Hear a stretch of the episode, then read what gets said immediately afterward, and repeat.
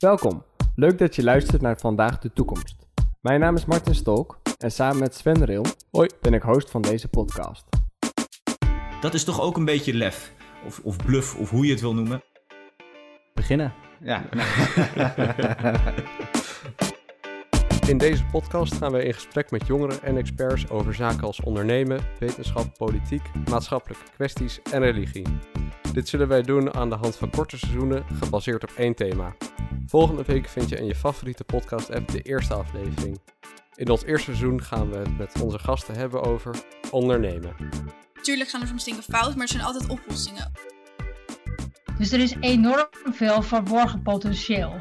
En dat wil ik heel graag ontsluiten, zeg maar. Dat is het doel ervan. In onze podcast vragen wij 20 tot 30 minuten lang onze gast de oren van het hoofd, zodat jij en wij experts op dit onderwerp worden.